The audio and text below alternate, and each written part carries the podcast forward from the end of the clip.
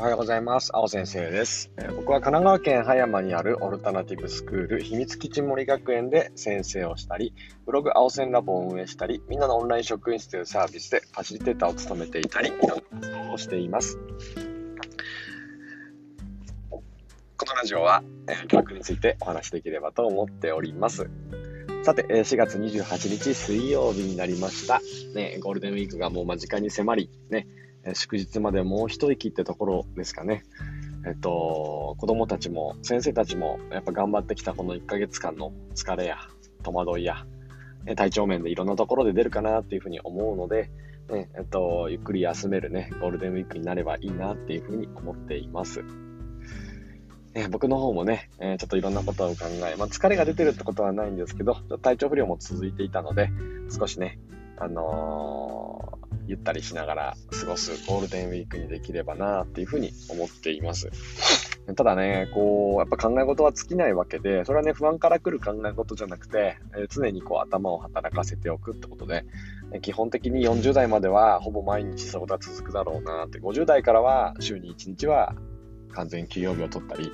60代では週に2日は、えー、完全休養日を取ったり、ね、結構40代でガクってくるっていう風に言われてるので、ね、えっ、ー、と、僕も、まあ、過ごしてみないとわからないんですが、えー、ちょっと体とも相談しながら、えっ、ー、と、働き方っていうのも、ちょっと見直していかないとなっていうふうに思っています。さて、今日のお話は、今日のお話はやっぱコミュニティが強いというお話をしたいと思います。これ何の話かっていうと、あの、コミュニティの、力みたいなものを最近すごく感じることが多くて、特にね、なんかそれを象徴するのが、やっぱツイッターについてるいいねの数がかなり減っているなっていうふうに思ったんです。で、これはなんか僕約1年ぐらい前にちょっとここは感じることが多くて、ね、自分もちょっとツイッターの運用をしていたので感じることが多くて、ああ、これって自分自身もね、こうシナジーマップをっていうね、西野さんが提唱している、どこがどういう流れを生んでいるかっていうね、マップを描いたときに、あれ？これって、もしやツイッターの役割って今宣伝しかなくなってるから、ここにそんなに力注がなくてもいいよなっていうところから、僕もね、その世界を離れて、コンテンツを基本的に、えっ、ー、と、ちょっとお知らせする場みたいな感じで捉えていたんですよね。先日なんかすごくちょっと、えっ、ー、と、興味があったので、他の人のツイッターとかも普段全然見ないんですけど、見てみたら、あのー、なんか今までいいねがついてた人でも、いいねの数が減ってるなっていうふうに思って、これあの、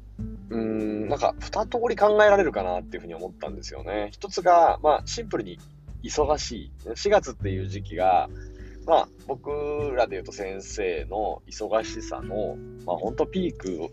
かなと思っていて、本当4月3月11月ぐらいはかなり忙しい時期だと思うんですよね。で今年急にあのコロナの対応があったり、ね、ギガスクールのことがあったり、多分シンプルに忙しくて見る暇がないっていうことが考えられます。でもう一つは、うんと、ここに人がいないってことも考えられるんですよね。なんかツイッターっていう世界に僕も離れて1年経つんですけど、まあ、なくてもやっていけるなっていうのはすごい感じてるし、まあ、あることで、えっと、生まれるものもあるので、で、一概に全ては否定する気はないんですけど、ここにいなくなっている人がかなり多いなっていうのは感じています。ねえー、多分、うんと、なんだろうな、なんか、えっと、役に立つ情報だったり、もしくは、えっと、えっとね、スマホ脳っていう本にもあったんですけど、ね、感情が揺さぶられるような危険な情報、例えば人の愚痴であったり、不平不満であったり、ね、そういった情報の価値がぐんぐん下がっているのが大きな原因かなっていうふうに思っていて、僕ね、忙しいだけじゃない気がするんですよね。シンプルにここに人がいないってことかなって思っていて、そこには、えっ、ー、と、人の感情を揺さぶるね、えマイナス面で揺さぶる情報に距離を置きたい人やったり、役に立つ情報だけでは、え、自分の世界が変わらないって気づいた人だったり、なんかそういう人が多いのかなっていうふうに思っています。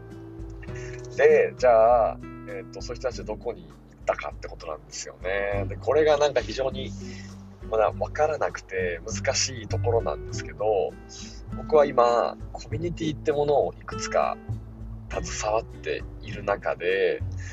なんか本当にそこにいる人たちと、ツイッターでは、えーと、気づけない強い関係性を築きつつあってそれがなんか非常に僕としても嬉しいし面白いし今後につながっていくようなことも感じているんです。なんか一つは民食の学習する学校ゼミ。っていうコミュニティの中でうんなんかもう3期目に入って講師の福ちゃんともそうなんですけど来てくださるね、えっと、参加メンバーの方々となんか温かい雰囲気空気の中でやることができていて、うん、学ぶことや学びたい意欲みたいなものがすごく感じていてなんか僕もそこに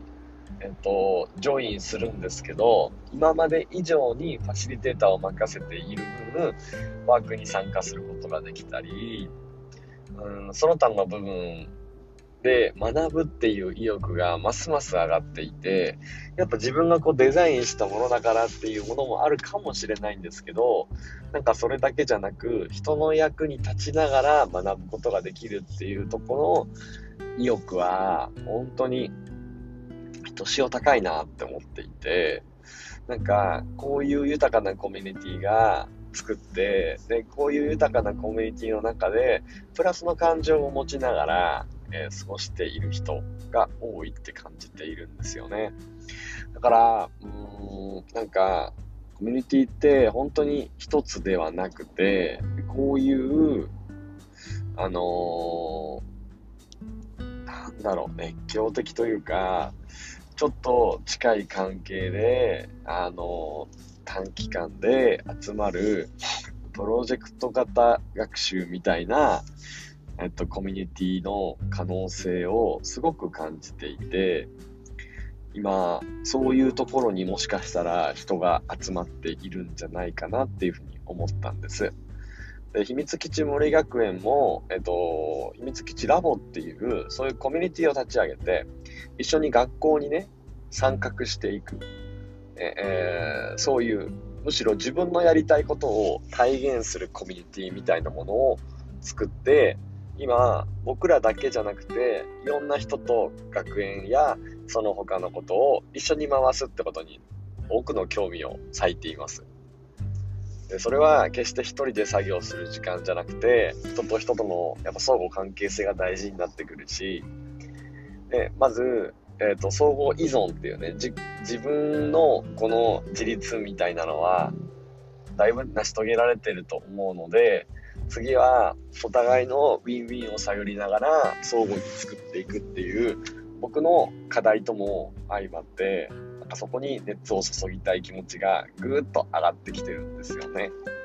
だから僕は多分ブログに今かけている時間を減らしつつそのコミュニティにかける時間っていうのを高めていきたいなそんな風に思っていますでこれからやっぱり何かあった時にはそういうコミュニティが機能する力も持っていると思うし、ね、えっと